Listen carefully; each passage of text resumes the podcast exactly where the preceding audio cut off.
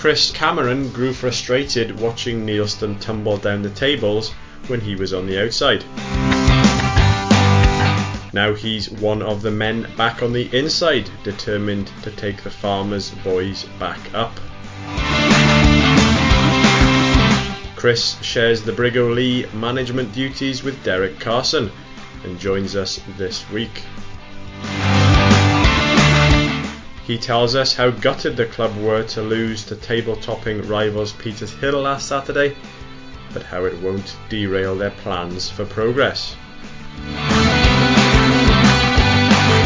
Chris takes us back to the chilling day he left a pitch with both his cruciate ligaments in bits and his playing career in pieces too.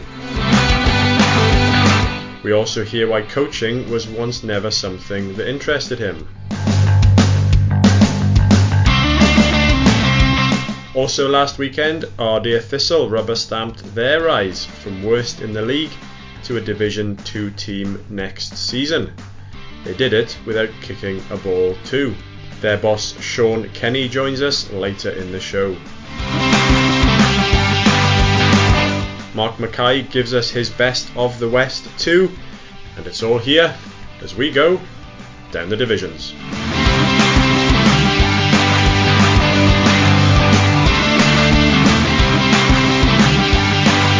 Good to have you along as we take a look at Scotland's lower leagues. Uh, well, last week, Paul, uh, we heard you talk about taking over at Kaluk Rovers. Uh, you had a few more days in the job now. Uh, how how are things all progressing? Yeah, with a, a few more days, but it's only been a few days because we trained on the Monday. We recorded, I believe, on the Wednesday, and then uh, we wake up to bad snow on the, the Thursday. So the the football was cancelled because of the snow we were in last night. Listen, really enjoyed it last night. Really good. Uh, it seems a really decent changing room. Uh, the players are, are, very good, and we played a bounce game just between, you know, we mixed the teams up between ourselves and under 20s, and it was really good. Really good to, to see what we've got. Yeah, and we've got the game on Saturday against Finn Hart, so uh, yeah, looking forward to that. Good stuff. Well, we'll see how uh, how things go on Saturday then, and we'll have a maybe have a chat about that next week. Uh, a quick word for our sponsors: media agency 44 Creative. Not only do they have photographers, graphic designers, videographers, and video editors to help promote your content, brand, organization, or event, they now offer website services too. They make creation personal, and they'd love to hear from you. Find out more at www.44creativehq.com and we'll include that link in the show's description on your podcast player too. Back to the show, and please do keep the comments and suggestions for guests coming. If you're a club in the lower leagues looking for more exposure, we'd also like to hear from you. Our email address is downthedivisions at gmail.com. That's downthedivisions at gmail.com. Or you can contact us through Facebook, Twitter, or Instagram. I'm Adam Hopes, co-manager of Drumchapel United, and you're listening to Down the Divisions. Neilston co-boss Chris Cameron is on the show this week. Thanks for being with us, Chris. Yeah, no problem. Good, good to be here. Before we chat some more, we've got the Down the Divisions decider.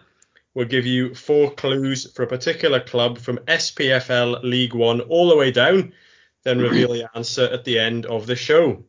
Right, we'll bring you on this, Chris, as well. No answers. Uh, don't say the answer if you know what it is. We'll we'll save that for the end of the show. But uh, this week, I'm looking for the club whose first of two Scottish Junior Cup wins was the joint record margin of victory in a final. In 2017, they had the biggest win since 1984 in the Scottish Senior Cup. Former players include Pat Stanton and the late, great James Bond star Sean Connery. Can you do the impression, Paul? Nope. and have a flower on their club badge. I think I know it. Confident, Chris? Absolutely not. No. I think it could be one or two teams. Right. We'll find out the answer at the end of the show. Neilston co-boss Chris Cameron is with us. Well, Chris, I guess uh, just to let the listeners know, I mean, you're, you're sitting third in Conference C right now. You're five points behind second place Petershill, who've played 24 games, same as you boys. I think you're six off, six points off the leaders, Drumchapel, who have played one more game. You've got four games left. I think one of your last games is at Drumchapel. Your goal difference is only two worse off than Drumchapel, and Petershill Yeah. have got cup games to play as well. Uh, but you lost 1 0 to Petershill on the weekend, didn't you? And, and uh, I know you had Ewan Clark sent off for the second yellow card at the start of the second half. And then Paul Callender scored with 10 minutes left. But how, how disappointing was, was that game on the weekend? You know, because I guess that was the one that would have made your jobs a bit easier with, with so few games left. It was really disappointing. Um, I will, we're not able to hide that fact. To be quite honest, it was. Um, we've been on a great run since coming back after Christmas, um, and we pinpointed five victories before we came to the Petershill game, uh, which we got, and um, really confident going into that game. The boys started off probably the first half hour was really even, and I felt that we started to get in top the last 10, 15 minutes of the first half. Really pleased with how we were doing asked for much of the same in the second half and thought we would go on and win the game. I think it was something like the 46th, 47th minute. Big Ewan get his second yellow card. Just quite an innocuous. He didn't see the boy coming on his blind side. He's trying to clear the ball. The boy gets it nips in ahead of him. It is a foul. It is a yellow card. Um, and it's fair play. No gripes for the decision. And um, we only four games remaining and with Petershill, if, if we'd have drawn, Petershill were still ahead of us um, probably with fixtures um, that, that we would expect them to probably go and win. We felt on the sidelines that we had to change up to a back three and still go for the win. So probably felt if we if we played for a draw, the boys looked comfortable, but we went for it. Uh, probably 15, 20 minutes to go, and it backfired a wee bit just for them. Petershill picking us off on the break. We had, we had a good goal for their point of view, to be fair. So really, really disappointing. Looking at the league table myself here, Chris, it's a real exciting running all the way into the, the end of the season now. Uh, how have you fared against Drum, Drumchapel and, and Petershill previous in the season? I know obviously uh, Saturday's result, result didn't go your way, but did you, did you beat them? Because I see you've lost five games this year. Petershill have only lost two, and Drumchapel have lost four. How have you fared against the, the, the teams round about you? Um, we beat Drumchapel at home, two one. Um, and we were good on the day. We were we were well worthy. We were, were one. Um, obviously Petershill and the drummer are really good sides. Um, but Petershill beat us in the reverse leg, so they've actually beat us twice this season, which is obviously disappointing for us. Um, they beat us 2 0 at home when we were going through a bit of a sticky patch having lost um, to St Anthony's and Yoker. Teams below us run about the same period, so we weren't in a great place back then, which is um, obviously hurt us in the season. But um, aye, that's that was probably the disappointing thing in Saturday as well to to lose for the second time to Petershill, who are obviously a rival for, for where we want to get to. So And, and having lost as well to Petershill, I mean, I, I was looking at your record in, I think it was at the end of January when you were top. I think you'd got a record like in your last six games at the end of January. I saw a statistic you'd scored something like 32 goals in those six games and only conceded two goals. I mean, to, to have had this little stumble now must be must be doubly frustrating after having such a good January and, and putting yourself in that in that position. Aye, absolutely. The boys have been brilliant. Some of the victories and some of the play has been has been excellent. But we, we weren't kidding myself. We knew Petershill was going to be a different animal. Um, they're a top side. They don't give much away. They're very well organised. You're probably seeing their goal difference that um, it's up there with the best of the teams at our level this year. Um, so it was always going to probably be one goal would win the game on Saturday. Uh, we don't give much away. They don't give much away. Both get players and the teams that can hurt teams, but it was just disappointing going down to 10 men so early when I felt that we didn't really have that second 45 to go and have a right go at them um, when I felt we were just starting to get in top. Going into the conference this year, Chris, did you believe that you could be up there challenging? Is that something you you set out to do? Yeah, aye. We were um, before the conferences get set up, we were in the championship and we finished fourth um, the top three teams are into the Premier League, so we were effectively the next best finishing team. And when they put teams into the conference, they kind of they done a snake system. It was like fourth, fifth, sixth, and then seventh would go into the league with six, and that sort of idea. And we were the way it landed for us was was really frustrating because we ended up with teams like Petershill, who didn't have a great season that year, but had just brought Lockie in as manager, and you knew they were going to have a, have a real kick. Um, Drumchapel had got put into our league as one of the new sides, and they were the new side that everybody wanted to avoid. And then we had teams like St Roch's and Kilsyth who were really strong teams in our championship as well. So you were looking at anybody for five, I think, that could have won the league. And we fancied ourselves in that as well, but there was always a risk that you had to finish in the top four to guarantee the championship at least, which was effectively as you were. So if you finished fifth, it was effectively relegation, which is where at the moment Kilsyth find themselves, which will be really frustrating for them because they are a championship club and they've just probably been unfortunate the conference that they're fair. It really is split into three divisions within one conference, though, isn't it? You've got the sort of St Roch's up, uh, the, the, top four, and then you've got that middle section, and there's nothing in that at all. You're talking like uh, St Anthony's on 39 points, uh, all the way down to Larkhall, who are in 10th place on 30 points. I mean, a lot of football still be played in there, and then you've got the bottom uh, with Ardrossan down to Lanark, which Lanark for me was a surprise to see them down there because over the years they've always they're, they're certainly going to be disappointed with their season, Chris. Aye, and to be quite honest, that we had a bit of a look at the leagues and the way the leagues kind of running at the moment. That's probably how I would have expected it to be. Probably we're shooting it out with there as well in that middle section, and then the, the, the, teams that have been toiling a wee bit at the bottom uh, for one reason or another have changed managers, brought in a lot of under 20s players and that type of thing, changed the way the clubs have been going forward. But I surprised at Lanark, but it's a good friend of mine, Simon Eales, that's that's taking over there.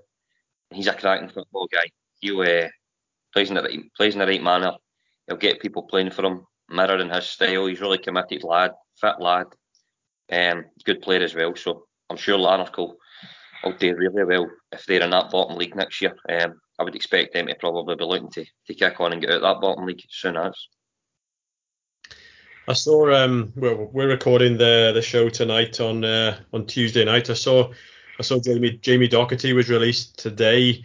Are you already are you already looking to next season? Are you already shaping your squad for next season on the basis of what, what's to come? Yeah, I think because the way the conferences have been, um, whether you're going to be in that Premier League next year or the Championship, our fight was probably still going to be with teams that are a very similar level. We were only going to be challenging the top six in the Premier League. It was going to be maybe that next set of teams, and the way that's looking, if we're in the Championship next year, that could be teams like Largs, Cumbernauld, Kilbirnie, Glenafton, big clubs with great infrastructure, great resources, great finance. So um, we've had one eye on next year. It would be remiss as not to have done that. Um, I think we've signed up, we've extended the deals of 12 with our current squad. We're still talking to a couple of the lads, and we've obviously got a few targets that, that we think can take us to the next level and improve what we've already got. And going into the conferences, Chris, did you have uh, the same squad that you had coming out the championship, or did you freshen things up a little bit? Obviously, with that kind of COVID break in between as well. Yeah, no, we freshened things up a bit. We, we brought in a couple of young lads, young Kieran Brophy, that we signed from, he'd been released from Morton. Um, youth set up. We brought in young Connor Bulger for our own youth set up. Both have done really well for us. Um, and a couple of other lads we'd brought in. And um, we lost our, our vice captain, Stephen Docherty. He had to retire um, just due, due to work commitments and stuff. And we really missed him initially in the, in the centre of the park. So, um, aye, we, we definitely strengthened. It's, a, it's the strongest group we've had since we've been up there in the three years, but um, I think to just kick on to that next level, probably maybe two or three bodies still. And how how do you see the run? How do you feel it's going to go? Because we spoke about this a couple of weeks on here, and I actually thought I, I think I, I tipped Drumchapel to go all the way, but I just see obviously Lockie's got a good side there at Petershill. I just see that uh, they've got the game in hand. How do you see it going between now and then?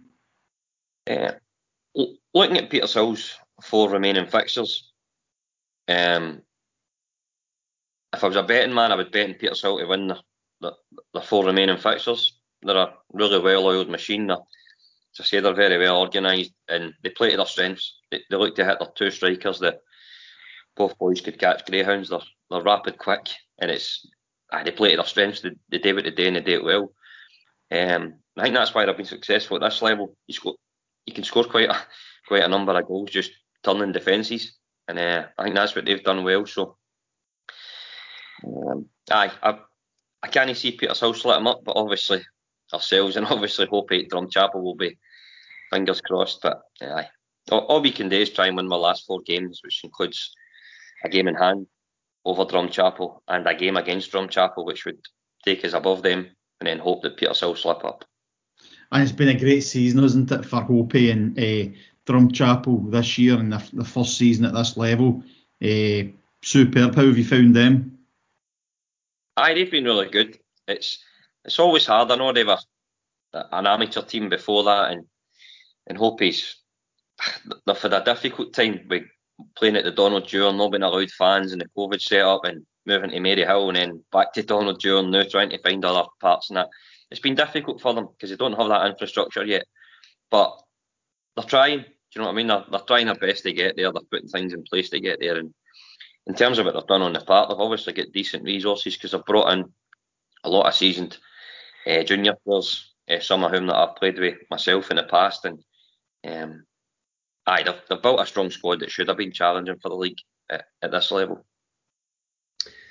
As I say, you're uh, you're the co-manager at Neilston, uh, Chris. Uh, your partner in crime, Derek Carson. Yeah. I think I think you've been there since well almost almost four years now. I mean, you two must be getting close to being one of the longest serving groups around with it. I mean, such a high turnover in the in, in the West, isn't there? You know, you you think of uh, Tommy Sloan, and and then it's maybe maybe you boys. aye, aye, I, I hadn't realised that before actually, but somebody that actually says to me that he's probably not on be one of the longest serving, but obviously part of your time was interrupted with the yeah the COVID, the the initial championship getting stopped. I think it was January February. And then we tried to come back last year, made that wee mini league. I think we played eight games and it got stopped again. So there's probably a, se- a season of that that's been interrupted. So it's probably helped us uh, last a bit longer. And and how, how does it work? I mean, in, in the past we've talked on here. Paul's obviously uh, had had Craig Gupwell as his as his uh, co-manager at, at Newmains and um, has talked about the benefits of having a co-manager. How how do you two kind of uh, work it? I mean, you, you played together at Neilston, didn't you? as players, so you knew each other previously? We, we played together at boys club level, um, ah. under 21s, so we've known each other for probably since we were 18, 19. Um, we both went up to Neilston. Derek had left. We both played for a while at Renfrew as well. Um, but outside of playing, we, we, were still pals. We still go lads' holidays and stuff like that. So um, I was at Renfrew coaching, and Derek was at Neilston. Had been brought in to do a bit of coaching with uh, the previous management team, and um, Derek had said to us that, that, that they thought the job was coming up. Marty Campbell and that had a couple of games remaining, and they had alluded to the fact that a particular game would be the last game. And um, I'd already spoke to the committee before Marty and that took the job about the potential of becoming the manager in the future. So I think when it came up this time, it just seemed right. Derek was already there something that I wanted to get involved in at that stage, having coached at Renfrew for a while. Um, Neilston's always been my, my junior club. Um, so, aye, it was something that just felt right at the time. The squad, at the time, I didn't think needed too much surgery. The aim was to stay in the championship, which I felt was easily achievable. So, aye, it just seemed it just seemed the right thing, right thing to go for. Obviously, myself and Craig are still together as co-managers and uh, we kind of just fell together. It wasn't something that we had planned. although we did know each other, it was just the way it worked out. Obviously, you go back and say the two of you were friends, you know, coming through the ranks. Is that something that you spoke about? That if one of you's got a job, the, the, the two of you would go in together, or was it just the way it worked out? No, it wasn't. It was um, we'd initially spoke about it, um, and I'd says, well, I would be going for the manager's job, and the boy was also coaching at Renfrew was Davy Gordon, who's our coach just now. Him and Derek have been best mates for a number of years. So it was a big deal that went in. And Davy Gordon was always going to do the coaching stuff. He's got his badges and did, doesn't want involved in, in picking teams and stuff like that. He just wants to do the training. Um, and initially Derek was going to be the assistant. And we spoke about it. Derek had a good rapport with a few of probably some of them that, that we were keen on keeping. That was there was interest for elsewhere. So again, it just seemed the right the right thing. I was working in Manchester at the time, Tuesday to Thursday, so I was missing training on a Tuesday, heading up the road on a Thursday to try and make that session. Um, so it just seemed like the right thing for it to be a, a co-manager's position, so that at least there was always a manager there two nights a week and stuff. So that's it. That situation's changed now, but at the time it was good. And to be quite honest, Derek does a lot of the stuff that I didn't even think was involved. To, to be honest, I, I I thought you just picked a team. to be quite honest, I just thought, how hard can it be? You turn up, you pick a team, you keep boys on side, you look to go and sign players and stuff like that. But the work Derek does, he's really OCD and know about stuff. And aye, you're talking about set plays and equipment and everything. Derek, he's brilliant with all that stuff. stuff that I would probably be thinking, well, what's going on here? So, um, aye, it, it works. It, it, works. It's, it's good for us. What kind of stuff is he? Is he kind of OCD? I know you touched on what, what equipment you've got, but is it everything from all just all the match day preparation? Is it you know what the boys are wearing on the match day? Is it, does he cover all, all bases? Everything, everything. You talk about your WhatsApp groups, Derek. First guy on. This is when we're training, guys. This is when we need you here. This is the kit we're wearing. This is what we need you to bring. Um, make sure we're doing this. This is when the bus is leaving on a Saturday. Need to be late. Here's a fine list. Puts everything up on the boards on a Saturday. Does the set pieces. Friday night on the phone. I don't think there's a day goes by I don't speak to Derek. Or, we, or we're, on a, we're on the messages. And I know players don't see any of that and probably don't appreciate all that. But the time, and I, I don't mind saying, Derek definitely puts more time into, into it than probably I do. Um, aye, he's he's right on it. Do you know what I mean? It's sometimes you've got to actually say to him, take a step back and just take your head out of it for a while. Do you know what I mean? Um, but aye, he's he's really good at all that stuff. Silly stuff, bringing bibs, cones, footballs, the, the full shooting match. Aye, he's, he's on it. And do you? I mean, again, Paul has talked about the benefits of having co-managers, and I mean, we've seen them up up the leagues. You know, we've seen them in in down south up here maybe not necessarily work in the senior game. But yeah. do you do you think at that level again? Paul's always talked about the benefit that you you know when you've got you've got other priorities in your life that you know go around your football that having two of you there to to share the workload it does and it should work and it can work yeah I, I wouldn't expect it to to happen too often in the senior game particularly if you're full time because you, have got the time to concentrate on all that side of stuff, and you've probably got a wee bit more staff there to, to deal with all that other stuff that you probably uh, have to deal with at our level. Um, like I say, it's like kit and stuff like that, which you would expect at senior level of the game. You are only really worried about your players and picking a team and stuff like that. So I wouldn't expect to see it too often at that level, but at our level, um, I think it can work because it is it is almost a 24 7 job. So if somebody's sharing that load, it, it certainly helps. And was there a pride when the two of you went in there? The fact that you were both ex Neilston players must have been a. I know we're talking nearly four years ago now, but you must have been quite proud to get it as well. You know, as you said, as you've already said, they were your junior team. Aye, it would, there was a pride as well, but there's always been probably a frustration, and I, I used to go and watch Neilston games as well, and I'd speak to the committee, and it's frustrating. But when we were at Neilston, we were a Premier League club, finishing in the top six, like comfortably, under Sammy Johnson, bringing in Premier League players, players out of the, the lower leagues in Scotland. So we were a big side and a side that teams didn't like coming to play. Um, and quite a number has moved on. Some boys went senior, some boys went to other clubs in the Premier League. At that point, uh, just probably because Sammy Johnson had left and was looking to go to Pollok. Um, and we lost a number of boys.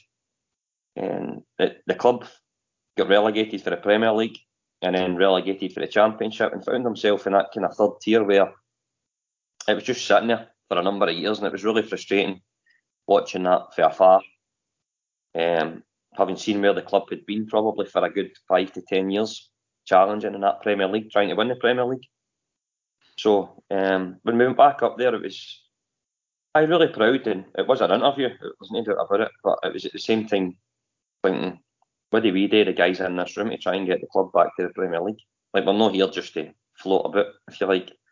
Um, and that was that was our aim. And I think we frustrate the committee at times. Uh, we probably asked for a wee bit too much, but aye, all I can say is no. Is it a well supported club, and do you have like a social club that that helps sort of with the, with the finances to, to run it? We don't have a social club, no. We we've got a couple of local bowling clubs just right off the park, and um, those help financially, as do the uh, the local pub, who's one of our sponsors, the Killock Bar.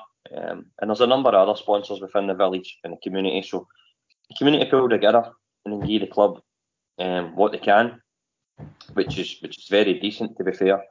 Um, but we don't have that big backer or that sort of level of finance or investment that even other clubs within our championship this year have. Um, we would probably be, I would say, middle of the table type budget in our conference this year. Um, but um, the committee are great ways. We've got a great setup in terms of the park. The park's immaculate. Um, the committee do everything they can for the boys. Uh, their kits here, they're well looked after. So, um, aye, we can sell the club in other ways in terms of professionalism and how lads are looked after and whatever the club have got, they, they certainly give the players. And you get a few through the turnstiles on the Saturday in a home game? Aye, and it's certainly even the players have commented since Christmas and we've been on a decent run in scoring goals. There's definitely been a lot more bodies coming through uh, through the gate, which is good. Um, but we always suffered a wee bit when Arthurlie were doing well and Arthurlie were doing well again this year. Is if Arthurlie are away, then people come out to Neilston, and if Neilston are away, people go to Arthurlie and the like. But um, I've been to a couple of Arthurlie games this season and even ours, and certainly seems a bigger appetite in this area for for people going and watching football at our level again, which is testament to what both clubs are doing. And um, aye, so we've been delighted to see more people come through the gate, and um, hopefully that continues.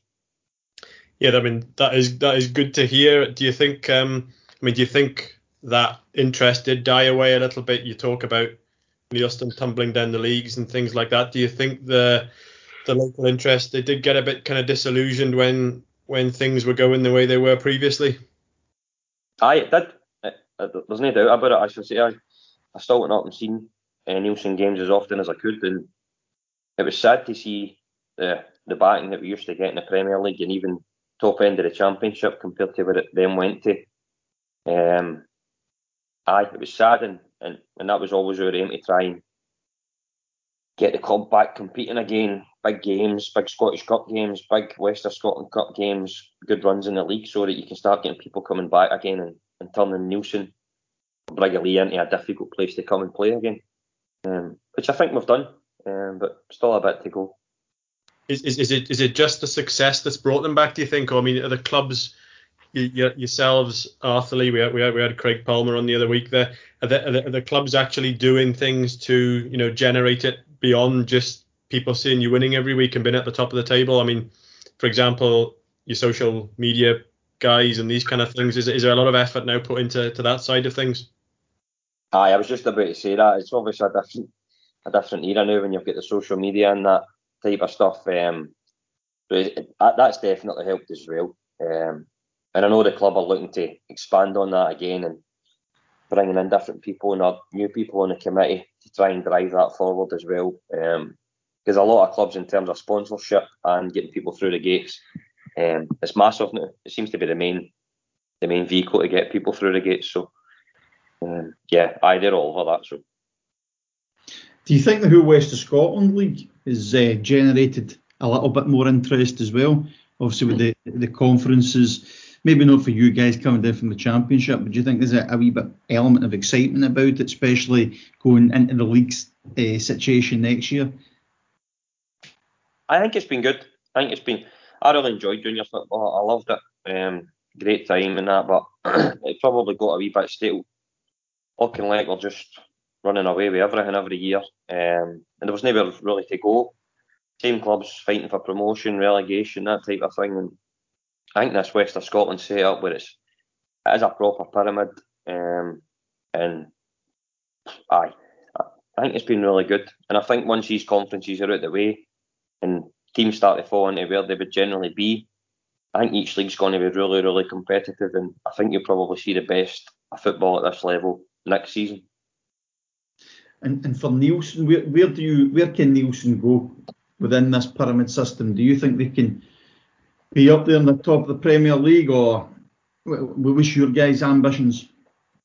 Our aim, realistically, um, under the current financial constraints that we've got, um, I would, I, for me, it's always I would like to take the club back into the Premier League. The, the club need to strive to be a Premier League club, um, on and off the park. So if we can try and get additional investment into the club, um, great. If we can, then we just need to try and get players that we probably wouldn't otherwise have got through other other means, whether it's begging, great, or, or going and finding a few gems in the amateurs or, or um, youth football, which to be fair we've done done well in my time. So um, aye, we, we, to, to be fair, if, if we don't make it this year, which which obviously Saturday's hurt us, but we've, we've not been far away at all. Um, obviously next year will be really difficult in the championship because there's probably going to be 10 teams out of the 16 fancying themselves to win it.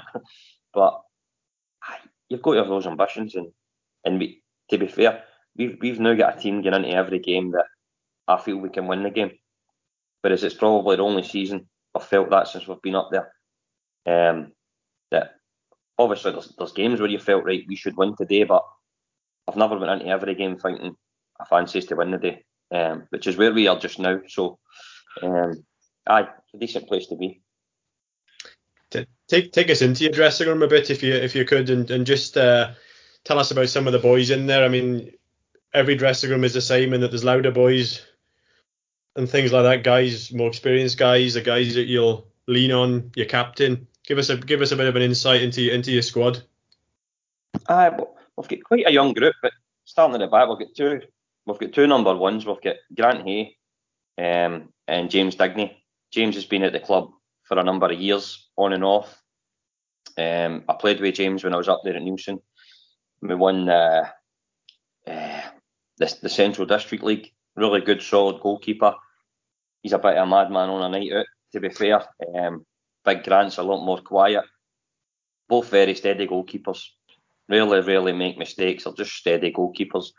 As I say, they're, they're two number ones. Usually, a lot of clubs will carry a, a one and a two, but the two of them fight it out and whoever's get the gloves is get the gloves really because only way the other one gets them back is if one of them goes on a holiday or a stag do or something like that. So it's, it's been difficult for them, but testament to both of them um, for sticking out because it must be difficult sitting there knowing that yeah you could be out the team for a while. Um, fullbacks we've got Robbie Halliday, who's Andy Halliday's brother, but better looking. Um, really good lad. This season his fitness has been incredible. He's took it up a notch, and for me it's it's made him a far better player. Centre half, we've got Big Ewan Clark, who's been there a number of years. Again, sent off on Saturday, but he's been excellent for us this year and he's took his game to another level as well. So delighted with him.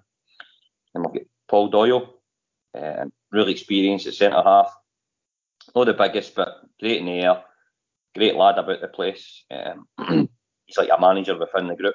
Um, and uh, we'll maybe chat him hanging the boots up next year, but he's been immense. So we've, we've um, convinced him to stay on another season and looking at probably help him out with some coaching in that next year as well. But um, fullback Ross McKinnon, who we signed from um, through East, very very steady player as well, smashing lad. So we've got two good fullbacks and two steady centre halves. So that's why our defensive record's been good this year. Um, club captain Steph Stirling, never played at our level of football before. He was at Rangers Yeah. Morton, yeah. terrible injuries, so his legs had went a bit. Um, he's my brother's friend. I've been trying to get him down to play for was for about three years, and he was no interest whatsoever. And we were on a night out one night, and he says, "Listen, I fancy coming, just see how it goes." I think he came down to Whitletts one day. We were struggling for bodies, and he says, "No matter what happens, don't put me on. I'll sit on the bench, but don't put me on." Uh, we were down two one, and I've stuck him on. He didn't want to go on. We won three two, and he was. I, I, we took a bus that day, and I think every fan was willing to pay him off. You need to give that boy whatever he wants. He's got to sign. So, uh, aye, he's been outstanding. It's not, he's not the best season this year, to be fair. There's a lot of things um, haven't gone his way, but um, great lad about the place, and uh, hoping he kicks on again.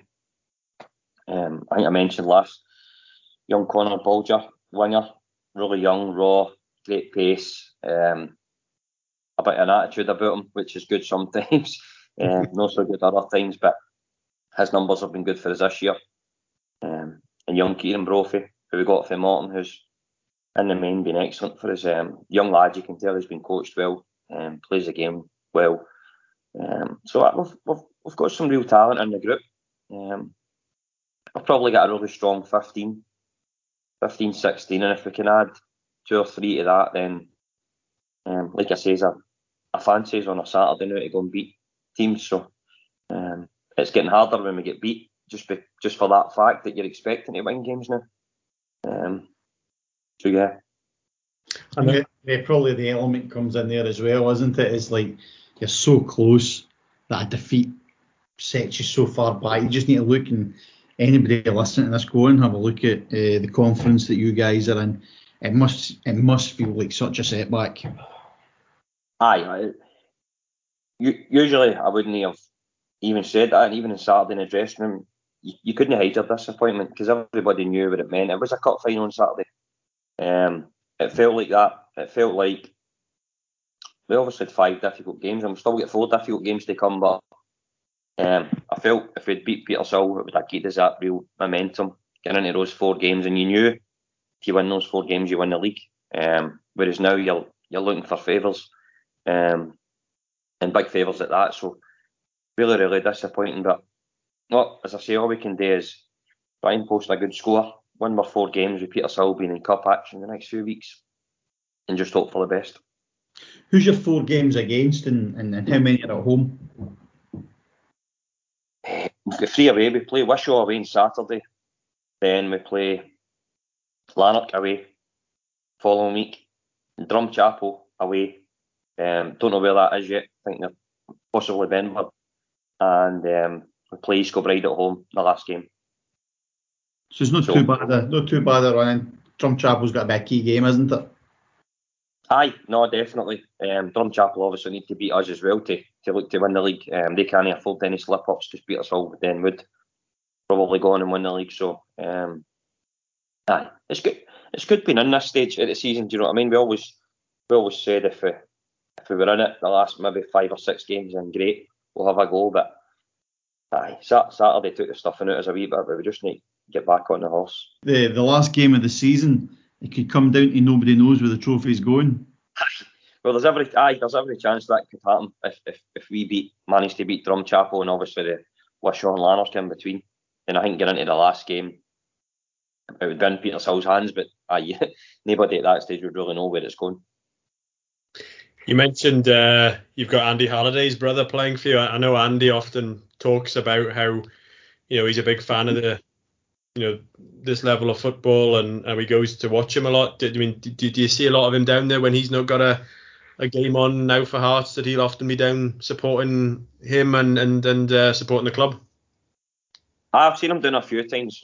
My brother and that come and watch him. They say, "Me, I've seen Andy Halliday." And that, to be honest, quite quite often I, I notice people are there, but I don't really notice who they are. I just um, I, I just see bodies to be fair. So, but I have seen him a few times, and I know he does come um, watch Robbie when whenever he can. Um, I think he's mentioned there's a few times on his his open goal podcast. podcast so um, I, I know he does get to some games. And last week, last week we had uh, the Fanart manager Brian Blair in, and he was telling us about his kit man Stevie. So we've decided every week we're going to ask about kit man of the week now. So tell us a bit about your kit man and a bit about their background and what what what, what they bring to the, the, the, the club. Our kit man is um, Graham. Graham's a great guy for the club. Probably if it wasn't for Graham, um, the doors would probably have closed in some of those tough years. Um, he was the kit man when I was up there originally when we were in the Premier League. Um, he's now, I don't know if he would say he's worked his way up, but I would say he's worked his way up. He is the main man. He's a chairman at the club and the kit man. So he is uh, ah, he's an unsung hero. He's he's up there washing strips, bibs, towels. I think he must be up there every day of the week. Um, sometimes we actually say him that I don't know what he's up there doing, but he's he's up at the park all the time. He puts in some amount of hours. Um, and sometimes he, he does all that and doesn't he make the games on a Saturday, which which is even more incredible. And it just shows what the, the sort of commitment he's got for the club. And um, he's just one of the guys that you, you just know he'll continue doing that for the next 10, 15, whatever years. Um, brilliant guy for the club, and every club at all level needs him. So um, he's invaluable. What's uh, Graham's view on cut socks and players socks? hates it. Man's nightmare. Absolutely hates it. I, I think he's. You know what it's like. There was always a plan that if you cut your socks, just you take them home and then you you keep them. But you know what it's like. Boys turn up, forgot my socks, and before you know it, you've got 20 pairs of cut socks. And I, I think we're never out the the sports shops buying new ones, which which is fortunate. We've actually got a lad that works for Only Sport where we get our kit for in the team, so he's he's he's got an order every three weeks, I think. But um, is that the only is, is that the only reason you pick him? I wouldn't say that, no, but um, some of the lads have, but no. I've seen I've seen the same boy being warned, don't cut another pair of socks, and the following week I've I've caught him with scissors in his hands. I, can't even my head around it, but I know lads wear these sock boots and all that nowadays, and um, so I don't. Aye, it's beyond my generation, so I, I can't really fathom what, what the deal is. But hey You, you, you mentioned Graham. Without Graham, the club, the doors could have closed on the club. Just, just tell us briefly a bit more about that. I mean, was he because of the work he put in? You know, without that work and commitment, then the club might not, not have been able to keep going. Is that the kind of stark reality almost? Aye, we've, we just don't have the biggest the biggest committee. Some of our committee members are also we've got a great youth development system. So we've got under twenties, we've got teams right down the levels. And some of our committee members who are great on the committee, but they can't make Saturdays because um, they've got their own teams. So they run say the under 15s, under 14s, that that type of thing. Um, we've also got guys on the committee that are very often work away and stuff like that. So Graham is the one constant. He lives he probably lives about three minutes for the park, which helps. So if there's any issues, it's always just get Graham up. But uh, just one of the guys that does everything. If ever there's a problem about the place, he, he lines the park, he puts the nets up, he does the pitch inspections in the morning. He's there with the referee. If the referee's doing a pitch inspection, he's on the phone to us. He's wanting the game on. He's wanting it off. that type of thing. And clubs just can't survive without these people because everybody thinks, oh, it wouldn't come to that, somebody else will do it. But there's not too many people volunteer for that side of the side of the um, the coin. So, aye, he's smashing guy, and he's probably I don't know if he feels appreciated as much as he should be, but um, he's definitely appreciated for for the, for the management and the players for sure. My name's Tommy Sloan, Auchinleck Talbot manager. You're listening to Down the Divisions. Ardeer had been the lowest ranked team in the west of Scotland, but Sean Kenny took charge in the summer and last week they officially confirmed their place in next year's Division 2. It's been some turnaround and I'm pleased to say Sean joins us now. Well, Sean, we've had you on before and we've heard the high standards you set, but surely you must be happy with this. I definitely. I'm, I'm delighted with. Um, I think I think if we look at the big picture, we would have definitely taken this at the start of the season. That's for sure. I think I think it's been it's been a long hard season, and, and I keep saying that. And I know it's well the night we're recording this, the first day of March, and it's it's been a long season, even though we're just at this stage. But we're again and things like that. It was a slog at times, and I think we felt that probably the middle middle part of the season. But listen, overall, I'm delighted, and the, and the boys have been excellent. Congratulations, Sean. Absolutely superb. Coming from where you guys have been, we spoke about on the show last week. I think it was last week. Big praise for you guys.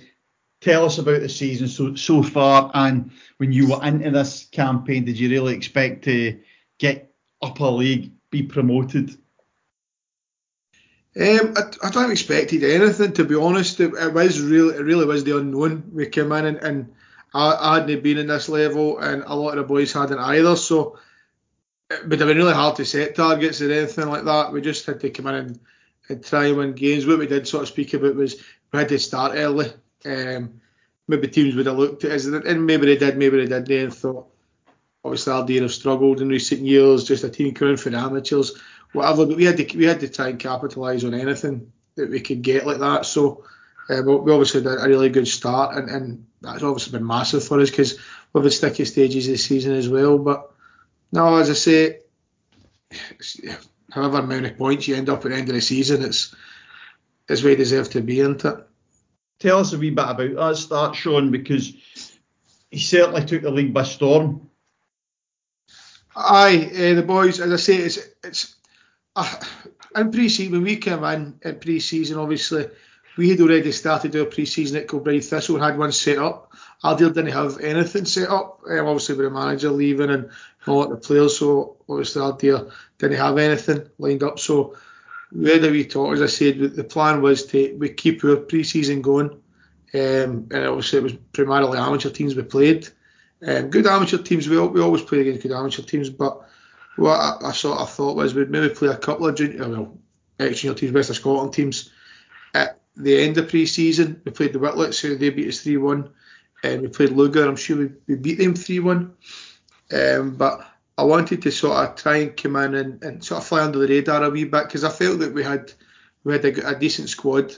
Um, and if we could come in without making much noise on the park with results in pre-season, then teams maybe would take us a wee bit later and teams would maybe think just an amateur team or same old Ardeer or something like that. And, and we had we spoke a lot about trying to start the season well.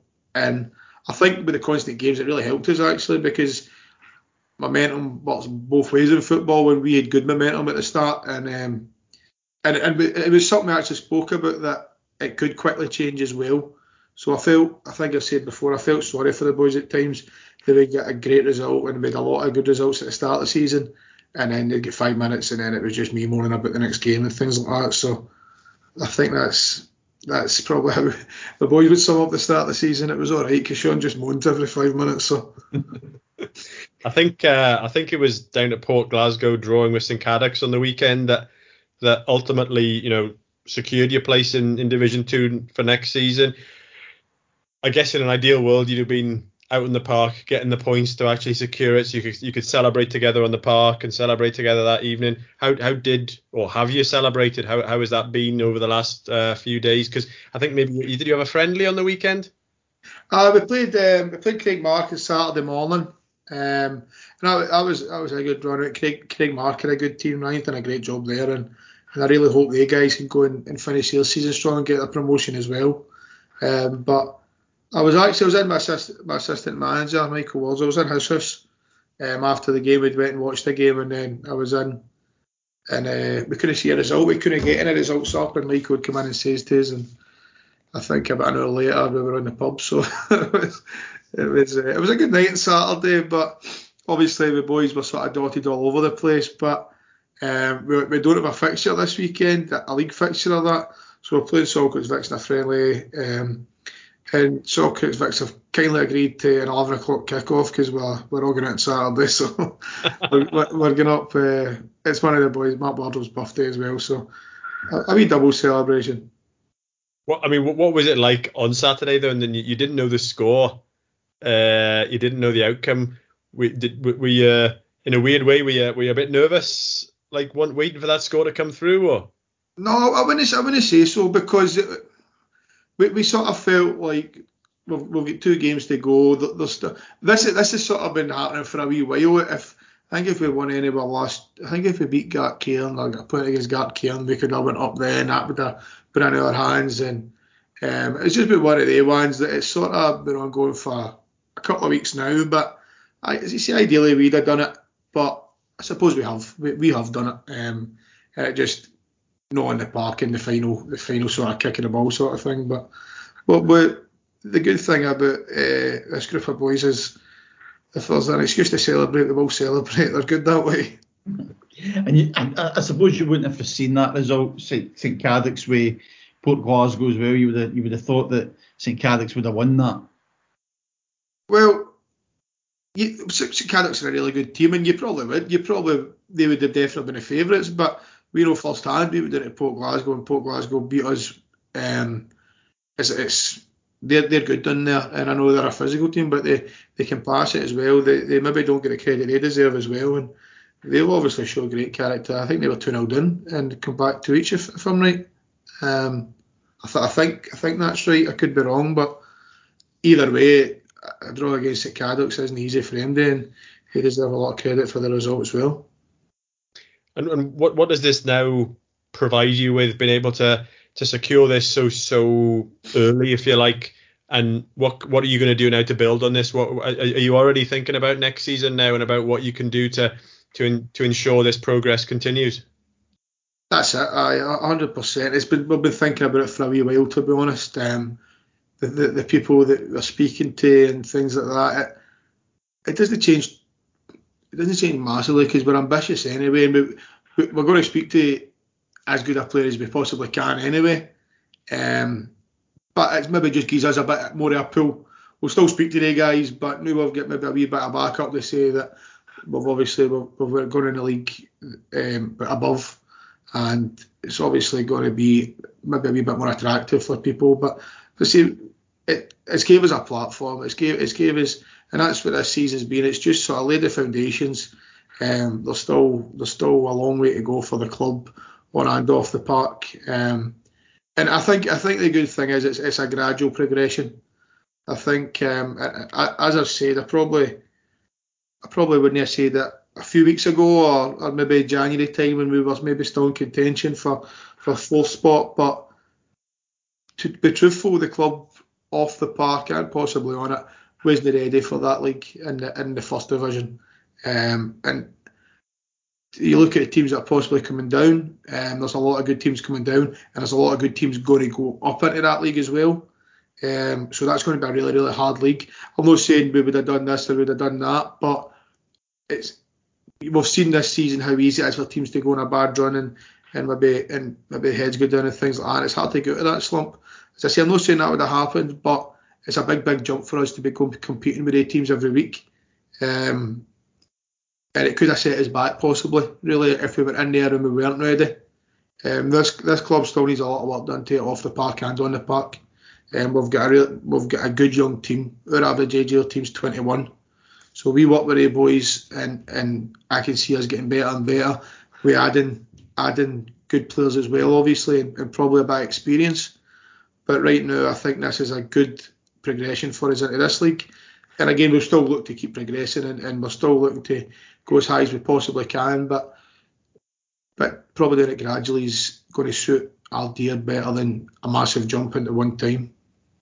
Not taking anything for granted and not looking too far into the future, Sean, but next season, going into what will be League Two? Is it, is it League Two? You, you'll be going into you League Two w- won't be the same as probably the standard of the conference you're in this year because you know there's some big hitting teams in, in, in the conference you're involved in. So you'd like to to think you guys will be up in the mix in that league as well. Is that something that you believe you can do? The way it is right now, Paul, and without, without stating the obvious, we're, we're going to start the season zero points, same as everybody else. And I, I wouldn't say to any of the boys that we'll aim for mid-table or we're aiming for this, we're aiming for that. We're going to aim to try and finish as high as we possibly can. Finishing second doesn't really interest me to be honest. Um, we want, and that's and that's the same for everybody. Everybody, I don't see why any team would want to get into this league and say we'll finish third or we'll take. You know, I think I think at the start everybody's got to go and aim for to, to try and finish first and as high as you possibly can. But the point is that everybody's thinking the same. What are we going to do that's going to be different and going to make us stronger and, and on the park and off the park again and, and, and get us to as high as we want to go. So we need to get everything right on and off the park, and, and it's going to give us the best possible chance to go and make a really good impact in the season this year. But I would never limit the boys to say finish fifth, finish. I wouldn't they say that. We're going to go and and, and uh, reach for the stars basically and, and, try and get as high as we can. And have you noticed the change in impression about the club now? Because as I said at the start, there, Ardeer were the lowest ranked team. You were going in there. Not only did you have to change mentalities within the club, I suppose. And I know you brought a lot of guys in, but out with the club for recruitment, bringing bringing other guys in, you know, from out with the, maybe the, the, the guys who played under you previously. Do you believe now that reputation of Ardeer you've you you have managed to transform that, or do you still find there are some guys saying, "Well, why would I want to play for Ardeer?" You know that kind of thing because of the because of their past and maybe their past's reputation. I, th- I think it'll be. I think there's a bit of both, to be honest, Gareth. And as I say, I don't think it's just Ardeer. I think it'll be. I'm still just a. I'm still a guy that's coming for amateurs and, and been in it. For, been in this for one year. Ardeer have had, a, have had a, a good season, a decent season. Um, but the big thing you need to do it consistently. We've had lots of teams that have had one good season and fell away. Um, so it's that consistency thing, and the only the only way that you can really shut people off and, and is by doing it regularly and, and just and that's what we want to do. We I, I don't want that's why a quick fixes and things like that don't work. You need to be gradually getting better all the time, um, and, and that's the only way we'll do it. We're going to build the club up, um, and it's on and off the park as as we spoke about before. There's as much a plan off the park as it is on it. And I, and I think that's the only way you can really answer it. In, in five years, that probably answers the question better because there can be any arguments then. We're, we're, we aim to be as high as we possibly can. And, and plus, I quite like a bit of, in a weird way, I like a bit of criticism and, and I like people doubting me a wee bit as well. And so it gets me going a wee bit. well, Sean, uh, congratulations again uh, on the achievement in such a short space of time. Uh, we we're recording this on uh, on Tuesday night, and you're just fresh in from from a training session, and you've not had your dinner. So we'll go. We'll let you go and have your dinner. And uh, thanks for coming on, and uh, all the best for for taking things forward. Congratulations, congratulations, Sean. It's always been a it's a pleasure talking to you, and great getting to know you over the last year or so. You, absolute pleasure to speak to.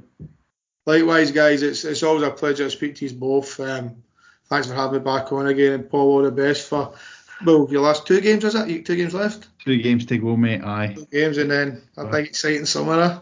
That's that. Cheers, mate. Thank you. My name's Thomas Irvine, manager of Forth Wanderers. You're listening to Down the Divisions. And now it's time for Mark Mackay to tell us who was this week's Best of the West. Last week's Best of the West saw Darvel and go head to head at Recreation Park. Darvel had a great opportunity from the penalty spot, but Longmore got down low to his left to keep the ball out the net. Just as it looked like it would be 0 0 at half time, the home side grabbed the first goal of the game when Kilpatrick scored. With only three minutes gone in the second half, Brian McGregor did convert from 12 yards to make it 1 1. With good chances for both sides, it looks like nothing would separate these two sides, but with 90 plus 6 minutes on the clock, the home side got their chance once again from 12 yards. Batman Longmuir saved the initial penalty, but Scott Ferguson scores the rebound. The last few minutes saw three red cards, two for Darvel and one for Pollok. Overall, on the day, three penalties, three red cards, another good game for the neutral. A massive win for Petershill, who defeated Neilston 1 0 to make them strong favourites now for Conference C.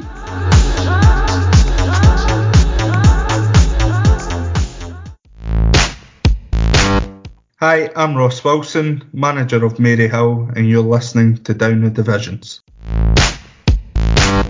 Neilston co-boss Chris Cameron is with us. Well, uh, Chris, we've we've looked at we've looked at Neilston, we've looked at you know management uh, this season, how the club's doing in the league, and so on. But uh, take us back to your playing days. Take us back to, to where it all began. I, I know uh, I know you were at St Peter's under 21s before stepping up to Neilston the first time, but um, tell, tell, us a bit more about that and coming through the coming through the system and uh, you know the pathway that eventually got you into you know the juniors. Yep. Um, I played with St Mirren Boys Club, and they they had a pro youth team. he often played a few games for the pro youth side, but it was never on the basis that um, you, you would step in or get contracts or anything like that. You were, you, you were, for want of a better phrase, you were probably making up the numbers for the four or five lads that they were planning on keeping on. um, so they went to Queen's Park for a while, and for there, a couple of the lads were, were Paisley boys, and they'd agreed to go and sign with St Peter's. Um, and I, I was thinking at that point, don't know any of the boys. I was only 18 at the time, a young 18. Um, and the boys that were there, 2021, and for me that seemed like a, like a big jump. Um, and I went home one day, St Peter's manager Bobby Martin was sitting in my living room, uh, sitting with my mum and that, uh, and my mum saying, "I, I've, I've just, you have to go and sign with St Peter's. He's offered you to buy you a pair of boots and that, so I've, I've agreed it and stuff. So that, so that was me hooked on a St Peter's thing, and she was your agent. That was it. Aye, not a very good one at that. Um, aye. So same with St Peters, and at that point didn't know anybody in the team, but I knew of them. Uh, I think I was the only boy that went up in the first season. I only played some like six or seven games, and they made us a captain, and I just loved it. I loved it right for the off. The, the three managers there, Robert Fraser, Bobby Martin, Charles McKendrick, they loved us. Got on great with all the boys, and it was it was at that point, probably the March April time, Neilston used to steal all our players. So they had real conveyor belt where four or five of your players would just disappear at the at the tail end of the season when you were going for Scottish Cups, league league titles and stuff like that. Um, so that happened the first season. The second season, um, same again. really successful second in the league, going for a league. Neilston stole three of our players, and we used to play Neilston probably once a month in friendlies. We used to always beat them, so I used to think junior football's not much caught. Didn't really rate it. So when people used to say I'm going junior, I used to think, why you know just staying here? It's, it's better here. Um, and then in my third year, we got to the the Scottish Cup final under 21s. We got beaten penalties. And I think it was Irvine Meadow manager was at the game.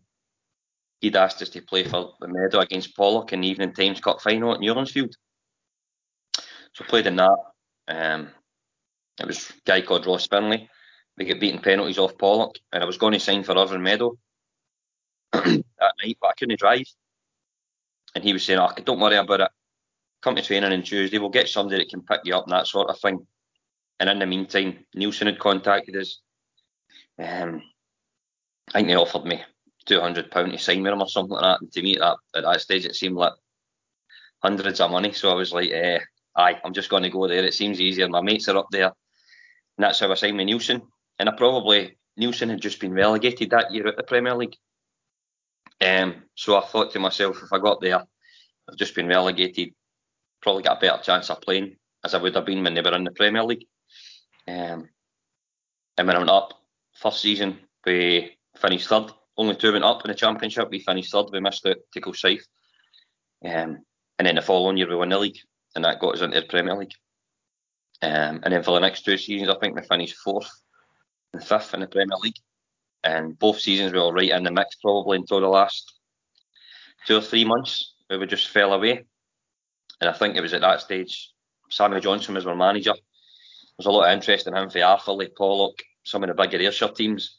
and I think he felt he took the club as far as he could. We just couldn't get that next step to go and try and challenge for the Premier League. Um, Sammy left and they brought in Colin Lindsay. As I say, it's quite a lot of the boys who started to go to Beith. Two lads went to Stenhousemuir. Um, a couple of others were getting offers. Um, and I spoke to Gordon Dalziel and he'd offered me a good deal to go to Glenafton. And Glenafton had just won the West of Scotland Cup. Their ambitions were to go and win the league and try and win the Scottish and stuff like that. So, um, aye, and it was a good. I was getting married, and when I spoke to my wife to be, she thought it was a tremendous idea. So, um, aye, and that's why I signed for Glenafton. Well, we'll, uh, we'll we'll kind of come on in a moment as to you know how things ended for you in terms of your playing days and why they ended. But um, before we do that, I mean, you mentioned Glenafton. I think you went from Glenafton back to Neilston, spell at Bellshill, and back to Renfrew again. yeah, I went to Glenafton um, to Bellshill. So I never went back to Neilston at that stage. It was Glenafton to Bellshill, so still in the Premier League. Um, and I went, I signed with Bellshill because I worked at Eurocentral, so sort of quite handy. I can just nip down there straight for training and stuff. And then my office space changed back to um, Paisley, where I live. Uh, so I was only halfway through my season at Bellshill, and I spoke to the manager. They'd they'd sacked the guy that signed me, Tom McDonald, uh, who was a great a great guy, and his assistant, uh, Gibby, who's a Blantyre manager. Um, brilliant guys, and they brought in a new management team. Played a different style, didn't really. I say it didn't suit me. I just probably didn't agree with it. If I'm honest with you, I didn't. I didn't think it was getting the best out of what we had. Um, and I, I just asked if we if, if I could leave. He said if I if I get the money back from me that Glenafton signed you for, then if you want to go, that's fine. And um, at, at that point, uh, Gordon, who's our coach, and Derek Carson at Renfrew, and um, they were on my case for a while to get down to Renfrew. So I signed with Renfrew, and um, ah, it was a great it was a great move for me. I loved it. I loved my time at Renfrew. Um, really, really good. And it was I had three seasons there, and that's when myself and David Gordon went back to Neilston.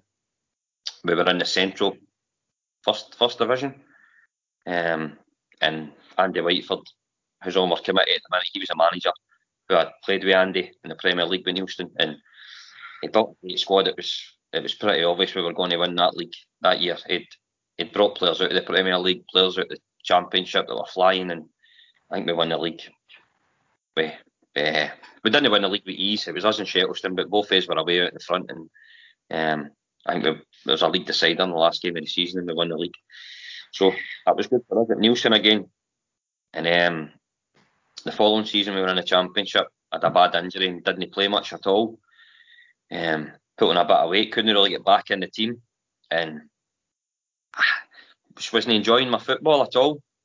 Um, I spoke to Clarky at Renfrew, who says, "How do you know just come back down? See if Neilston will let you away. Come back down, get into training, see if you can get, the buzz for that again." Um, and to be fair, were good to me. Um, Andy's a good mate. He was fine, mate. And uh, I was only back at them for a couple of weeks, and I knew I wanted to get back in, try to get myself a bit fitter. I played the last seven or eight games of the season with Renfrew. Then the following season, they moved to their new park, which I loved. Um, we were in the Central first again that year. I think we won the first seven out of seven. We were flying. Again, felt we would win that league pretty comfortably. And I done both my cruciates playing away to Larkhall. Just a really innocuous thing. I just turned round after getting up for a header. Both my cruciates snapped. And that, that was me done there. At the Um, same time, did they snap at the same time? Aye, both of them, both of them went at the same time, man. Um, aye, just really, really strange. I didn't, I didn't know what to think. It was a, it was a real sore pain, but only lasted about a minute, and then you're kind of hobbling off the park. And it wasn't until that night I knew it was really bad because you couldn't. It was, aye, it was like a bad toothache. It just didn't go away for days, and then managed to get scans and stuff like that. And they said that that was when the doctor says like you'll never play again. So, um, and that was me, obviously followed Renfrew that season, and they did win the league at a canter. Um, got themselves back to the championship, and I retired at the end of that season, which I obviously should have done that when I done the legs. But um, and then Clarky asked me to come onto the coaching staff, which was which was great, um, and I really appreciated that. So the, the playing days ended, and they kind of ended up on the other side of the fence. What was the recovery time to, for the two of them, for the two cruciates? They said it would have been 18 months if I got two, the two of them fixed, like properly fixed. I would have been in a boot for six months, wouldn't have been able to drive, which I couldn't do for my job. I'm a, I'm a surveyor, so you're always out in a boot. Um, or he said, I can clean up your cat, I can give you a keyhole operation, clean up your cartilages, you'll not get any pain. Um, you'll just not be able to obviously do anything strenuous in terms of football or anything like that. Um, and you'll be back on your feet within a month. So I just got them cleaned up and uh, and they, they always say you can build the muscles around about your knee, and some players can get away with playing with a cruciate injury, but um, I tried to come back with a couple of training sessions in pre-season, and it was evidently clear I was absolutely done. Yeah, I was going to ask. I was going to ask you about that because I, I saw some comments that you know you'd when you suffered the, the cruciate ligament issues in September 2015, I think, and then I think it, it, you tried you'd, you'd gone back with Renfrew to the, the July time, and in pre-season you'd kind of still felt that discomfort, and enough was enough almost. Yeah, yeah. You, I don't know if you've seen your records. I, think I played a game. We were away to Clydebank. We had to win. I played the last 15 minutes away to Clydebank, and I, I come on as a sub in a couple of other games when I was coaching just because we were down to the bare bones. But um, and I could get through things like that, and I can I can still now play like wee games of five or sides with some of my mates and that. But to, to play at that level and train twice a week and stuff like that, I, I had no chance. So um, that that was why the decision was just to call it a day. And how, by the sounds of it, it you know had to that was the decision that you had to make. But for somebody who loves his football, how gutting was that? Uh, I mean, how, how did you deal with that? Were you quite um, philosophical about it, or were, were you, did it hit you hard for a while? I was gutted. I was gutted, and I, I've heard a lot of people that they quit the game and then they say they feel a wee bit lost. And I know some people think, oh, it's junior football or whatever else, but I was one of the guys that dedicated myself to it twice a week. Didn't go out on Fridays. Dedicated myself to a Saturday if you get beaten a Saturday, you wouldn't sleep a Saturday night. You'd still be thinking about it on a Sunday. You go to training on the Monday gutted, and it wasn't until you rectified it. And then when you win, I was one of the guys. If you get beat, I was really low. If you won, you were really high. Um, and I missed that. I really missed it. And even going to the coaching side, it was brilliant. But you didn't have that feel when you seen the boys and that in the dressing room. And there's nothing better than winning games of football when you're involved. Um, so I, it was really difficult. Um, and I didn't think it would hit me as hard, but I think the, the big thing, I was only 34 at the time, and I and I had just got a real, I loved playing on AstroTurf, which is a bit strange for somebody my age, but I loved it. And Renfrew had just opened a new park. It was a brilliant park. It, Clark had built a good team. I knew we were going to go and win the league. I got myself fit, and I, I was, I was just, I was just really enjoying my football again. And um, for it to get t- taken away um, so soon was it was gutting.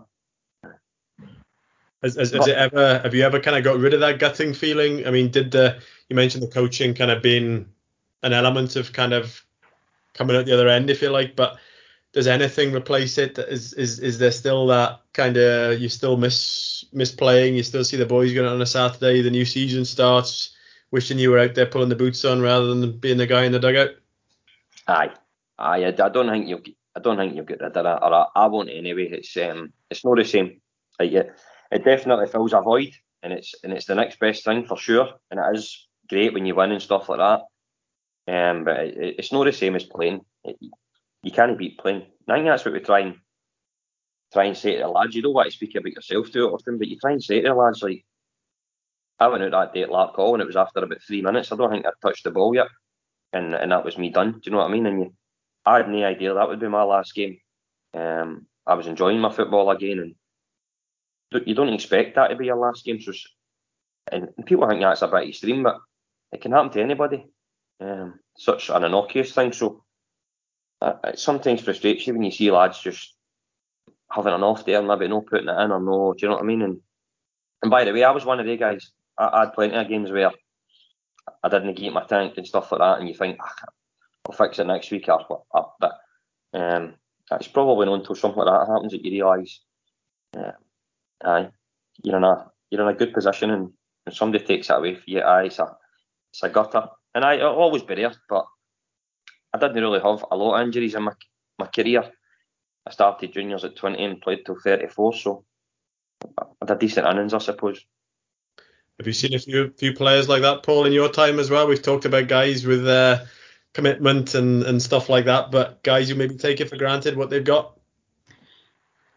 I hate being that person says, oh, it's a different generation now because do you know what? Even when we, you know, we were younger, people were saying that about our generation. Do you know what I mean? You, go and speak to a policeman now, go and speak to a fireman, they'll turn and say, ah, it's not what it used to be. I get that. So you, you, you do uh, come across situations, it evolves type thing. But see, to be honest, Gareth, there is a shift. There is a shift in in the changing room. Football, we've spoke about this. It's maybe just not a priority for everybody.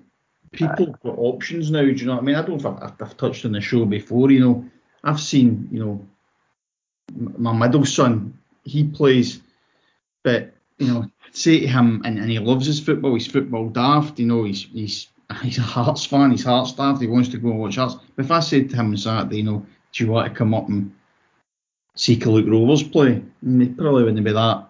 Probably wouldn't be that bothered. Where my dad said to me, would I go up and I would just want to go out and watch a game of football or well, that's I just. I, I don't, and answer your question, Gareth, I don't know because every generation it. I just think now at the moment, I think the other thing is options and choices. Kids have got more choices in what they want to do. You know, you can you can go to a trampoline park. Do you know what I mean? Spend 90 minutes in there cheaper than that's to go to a game of football. But we're of a generation that think, well, you should be going to football. People's mindsets are completely different, aren't they? Now, I get where Chris is coming from. You know, there is guys that Chris said himself, he maybe wasn't the hardest working, you know, during his, his playing career. But you know what? He dedicated himself to the game. He dedicated himself to twice a week. He played on a Saturday. Maybe I don't know. People dedicate themselves so much to to training and stuff like that. Training was just something that you done. You went and done it, and that's what you done. You never had any other options. Not because you didn't want to do it. You went to training because you know football training was on that night. There was nothing else that, that you done. So it's a difficult one to answer in it, but certainly I just don't. I personally, I don't think the appetite's there as much. And COVID as well. I think you know. I think you see boys maybe took up golf throughout COVID. All right, they can't play golf in the winter, but you know it's a difficult. I think there certainly is a shift, um, and it is like you say, it's a different generation. So you can't hold people to to what people would have said to you in your generation. If I had told guy on a Saturday I can't make the game because I'm going to a stag do at Ayr races, they would have took the head off your shoulders. Mm-hmm. Like no about it. Like that that would have happened in our dressing room. You would have been told that you're not leaving until the game finishes and you can get a train. Chris, sorry, I don't mean to cut across you, interrupt you, right? You just give that as a great example before you go on. But for me, would you have went to Ayr races? You would you would have said I've got football on Saturday. I can't Absolutely. go. And, that, and that, that's maybe the the main the, the the shift. And that's that. I think that is where it's different now. Some lads will just say to you, "I'm going in a stag do. It's maybe Monday to Thursday. It's cool. I don't expect to play on Saturday." Whereas that, that just blows my mind. If somebody had asked me that when I played, you want to go away Monday to Thursday, I would have spoke to the manager and said, if I go away Monday to Thursday, am I going to play on Saturday? And if he just laughed at me, I, I wouldn't have went to Stag Do. And people say, oh, it's only junior football, but I, I, couldn't have stood at the side of a part on Saturday and watched guys playing. It just wasn't me. And I was either in it or I wasn't in it. Do you know what I mean? And I, I felt it with the missus a number of times where she went to weddings without me and I came at night and stuff like that. Whereas I, I don't think if if you ask lads to do that nowadays, I think they would just look at you as if you're mad. But that that was the thing that kind of happened to me. The guy that played was at Neilston when I was at Premier League. His wife was giving birth. He went. His wife gave birth. We were playing a cup final against East Kilbride at Firhill. Cup final. Hmm. Turned up 15 minutes before kick-off and played the game. His wife had just gave birth at six o'clock. We kicked off at quarter to eight. That is, that's the kind of things that guys done, but and it wasn't. And if he never done that, he would have get dogging. Do you know what I mean? And it's that's probably extreme nowadays. But we've we've got lads that are looking to go to Ayr races for a stag do when you can you can come and play the game and drive to Ayr. It takes you half an hour down the road. I, I go into a generation thing as well, you know. And it's probably I'm 44. It was probably kind of our generation that started going to Prague for stag do's and stuff like that, wasn't? Prior, prior to that, my dad went out for a pint of beer the night before his wedding. Do you know what I mean? But yeah. Uh, it's just again, so, so things have evolved. So people's priorities. You look at the, I look at the Saturday morning league, the Saturday morning amateur league. It's growing and growing and growing because do you know what? It's ideal. You can get your football fix in the morning, and then you can either be in the pub in the afternoon or out shopping with the missus. I've uh, seen guys. I've seen guys leaving this level of football because all their mates are there, and you know they go for a pint after the game, and that's them into their Saturday night. Again, it's who's right, who's wrong. You know, people have now got options and choices, isn't it? And yeah.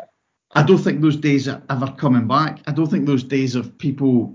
There is guys, there's guys in, in, in my changing room that, that, that will be dedicated, that will be dedicated to the club. That's actually one thing when we've now got into this new job. And before we start looking, uh, you know, out there for players, have a look at what's in your dressing room. Have a look at the boys that are dedicated. Have a look at the guys that do turn up for training twice a week turn up on a Saturday. You don't need to put a WhatsApp chat out there because they know that's when they train. They know they play football on a Saturday, and in between we might have a friendly game. Let's take that six and seven and try and find another six and seven because especially where you know if you're at the bottom, if you're at the bottom half of the league, people say, oh, we've been inconsistent, we've been inconsistent. But the problem is, inconsistency comes from not putting the same team on the park every week. You cannot be consistent win, winning games if your teams know the same on the, on the park every week. So that's what even going into the Carluke job now, that's the first thing me and you know, Guppy said. We're going to look at it and say, who are the guys that are dedicated to this?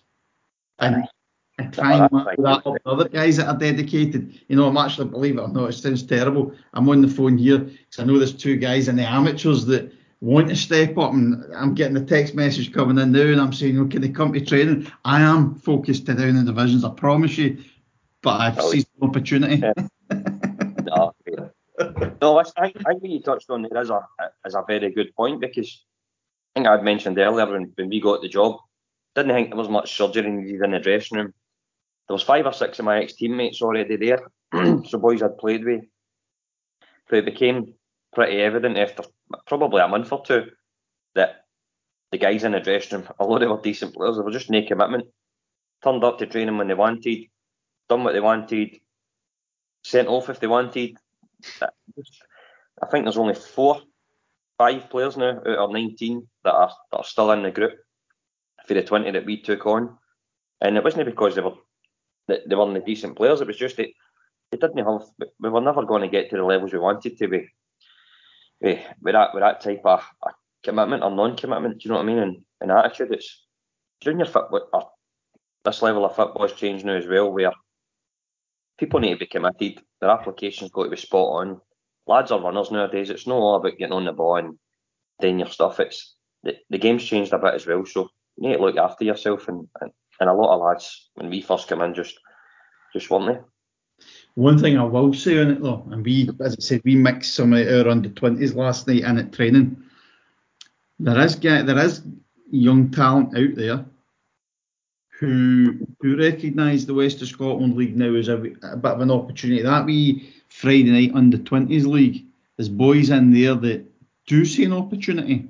So I'm gonna I'm gonna also defend that as well and they're the they're the players that we need to try and nurture. They're the ones that we need to try and get into the first team and, and get them experience, you know, experience that. And fair play to Luke Rovers, I think there's maybe three or four this year have stepped up into the stepped up into their first team and are and are playing on a regular basis. So whilst there is that other side, it's you know quite a lot of people have options and have choices and, and choose not to maybe play football every single week there is a core still there coming through. So I, I need to, I also need to praise them as well.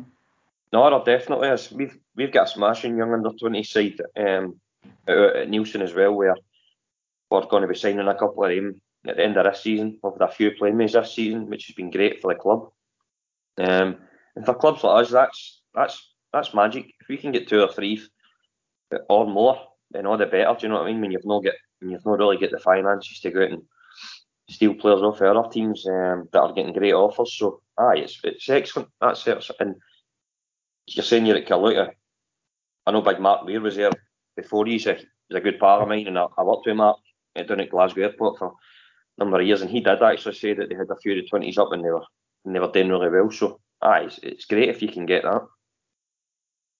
I'm intrigued. Uh, you mentioned about going into that Neilston dressing room, and some of your former teammates been in there and you were going in as the mm. co-manager. Yeah. How well was that difficult? You know, because the dynamics change, doesn't it? You're suddenly the gaffer. You're not a teammate. Did you have to put a bit of thought into how you were gonna you know manage that situation? And you talked about commitment and you know having to let some go or tell them that you know maybe they had no future at the club. How tough how tough was that whole kind of experience? Uh, I think when I played, I think I was a captain at the club, and and I, I was probably the moaniest guy at the club, and I was always on people's cases for, for everything probably. Um, so I think they knew, I think they knew what type of person they were going to get coming through the door as a manager, and I was probably worse when I first took over. Because um, all the wee things that I couldn't really do about when I played with them, other than moan, and I, I knew good things about it, and um, it was difficult when you're telling guys though that you don't think there's a there's no a deal here for you because I think you should look elsewhere and that we're going to look to go down a different route. That that was really difficult, particularly for local boys um, that had been at the club for a number of years or had been with other, say, athletes and stuff like that for a number of years that probably just felt that they were going to be at the club for as long as they wanted to be at the club. Um, and it probably, to a certain extent, some of the, the people that come and watch us or the committee probably thought, what, what are these guys doing? Rid of some decent local talent. Um, but I we just made the decisions that we thought were right um, to make sure the club was as professional as it could be, and we weren't going to accept um, some of the stuff that was happening in the dressing room because we were, although we had a lot of talent in the dressing room, we the application just wasn't there, and we were never going to go forward.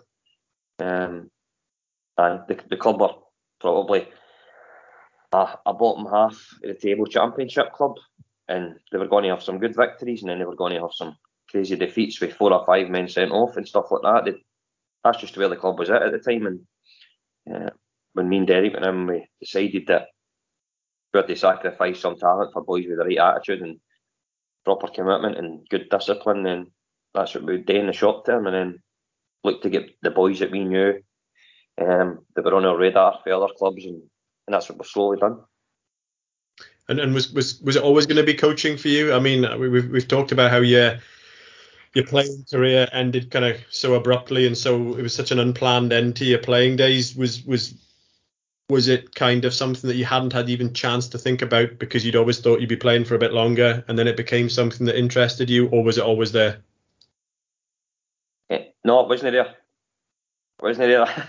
I think I just got to the stage, and I remember Clarky went through saying to me, "I don't know how you feel about this, but I don't even know if you want to do coaching, but I wouldn't like to lose somebody that had a decent influence as yourself in the dressing room at this stage of the season. I'd like you to stay about, but I'd like you to get involved. I don't want you just hanging about and picking up coins and bibs and stuff. I want you to get involved. And, and I just said I would give it a go. And enjoyed enjoyed taking sessions in that. Um, at that point, Jimmy Quigley was coaching there as well, who's now the Renfrew manager. Uh, and Jimmy's sessions were great. He'd done proper research, proper he had sessions all planned out and all that. So with Magic being involved in that and getting a good insight into that, but I never ever felt I really had the, the, the desire to get right into the coaching and, and proper drive it. I, I used to just give lads what, what I, I used to like, which was a bit, a bit of work into boxes, possession, um, passing drills, work hard, feel like I get something out of it, maybe a bit of shooting, crossing and finishing, and into a some right good high tempo games at the end. I didn't I didn't really ever want to dress it up too much. Um, I see some coaches doing some things, and I've been involved in some sessions where it looks great for the side and there's cones everywhere, but you go home at night and you don't feel like you're getting into it. So I, I enjoyed it for what, when I done it, but I didn't ever feel that coaching was for me. Um, it wasn't something that excited me, and all, but I always wanted to be a manager um, as soon as my playing days were finished. So I always had the idea that I wanted to go and try and sign players. I wanted to go and pick a team. I wanted to set a team up how I wanted to set them up. I wanted to, if I get beat, it was my fault. If I win, then fair enough. Do you know what I mean? I did. I felt coaching, you had a decent input. You could get the lads fit. You could put things onto them, but ultimately it's up to the gaffer what team he picks on a Saturday. And I had no real control over that, so yeah, that frustrated me. Hi, it's Murdo McKinnon, Port Manager here, and you're listening to Down the Divisions. Before we finish up, we'll clear up the Down the Divisions decider. Right, this week, just a reminder, I'm looking for the club whose first of two Scottish Junior Cup wins was the joint record margin of victory in the final. In 2017, they had the biggest win since 1984 in the Scottish Senior Cup. Former players include Pat Stanton and the late great James Bond star Sean Connery, and they have a flower on their club badge. Right, Paul was pretty confident there, so I'm going to come to Chris first with his answer. Bonnyrigg Rose. Bonnie Rose. Oh, do you know what? That's the answer, and that's not the answer I've got. But that is the answer. I was going to say Linlithgow Rose, but it's Bonnyrigg Rose, isn't it? it's Bonnyrigg Rose, isn't it? it is.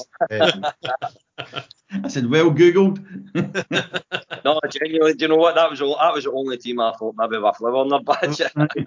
oh, did you, and anything like that. Was it a stab in the dark with the last clue? Was it? Absolutely, that was. If you hadn't said that, nah. Do you know that I actually had in my head because we had Brown Ferguson on the show, and uh, something was in my head that they had a a really good result and you know a high result in, in one of the, the, the early rounds of the Scottish Cup. So straight away I was thinking, oh, Linlithgow Rose, flower on the badge. But it was when you said Bonnyrigg Rose, then I, I kind of knew that uh, James Bond had played there. Just to fill in the gaps, they won the, the Scottish Junior Cup twice, 1966, 1978. In 1966, the joint record margin win was uh, beating Whitburn 6-1 in the final. Uh, the Scottish Senior Cup uh, win was 14-0 against Bur- Burntisland Shipyard. Um, and yeah, as we said, uh, Sean Connery and uh, Pat Stanton also played for them. Um, but uh, yeah, well done, Chris. And Chris, thanks thanks very much for coming on the show this week. Enjoyed the chat and hearing your opinions and getting your views. And we obviously wish you well for the, the final four games of the season. We'll, we'll watch with interest to see how how things how things go go with yourself at the the Brig o' Lea. Yeah, no worries, guys. Appreciate that. Brilliant. Thanks again to our sponsors, 44 Creative. Go to www.44creativehq.com if you're looking for a photographer, graphic designer, videographer, or video editor. And don't forget, you can get in touch with us with your comments or suggestions for people to speak to, or if you'd like your club's audio featured on the show. Our email address is downthedivisions at gmail.com. That's downthedivisions at gmail.com. Or you can get in touch via Facebook, Twitter, or Instagram. Do leave a comment, which helps others find us, and subscribe to get alerts when our latest episode is released. We'll be back next Friday on Down the Divisions.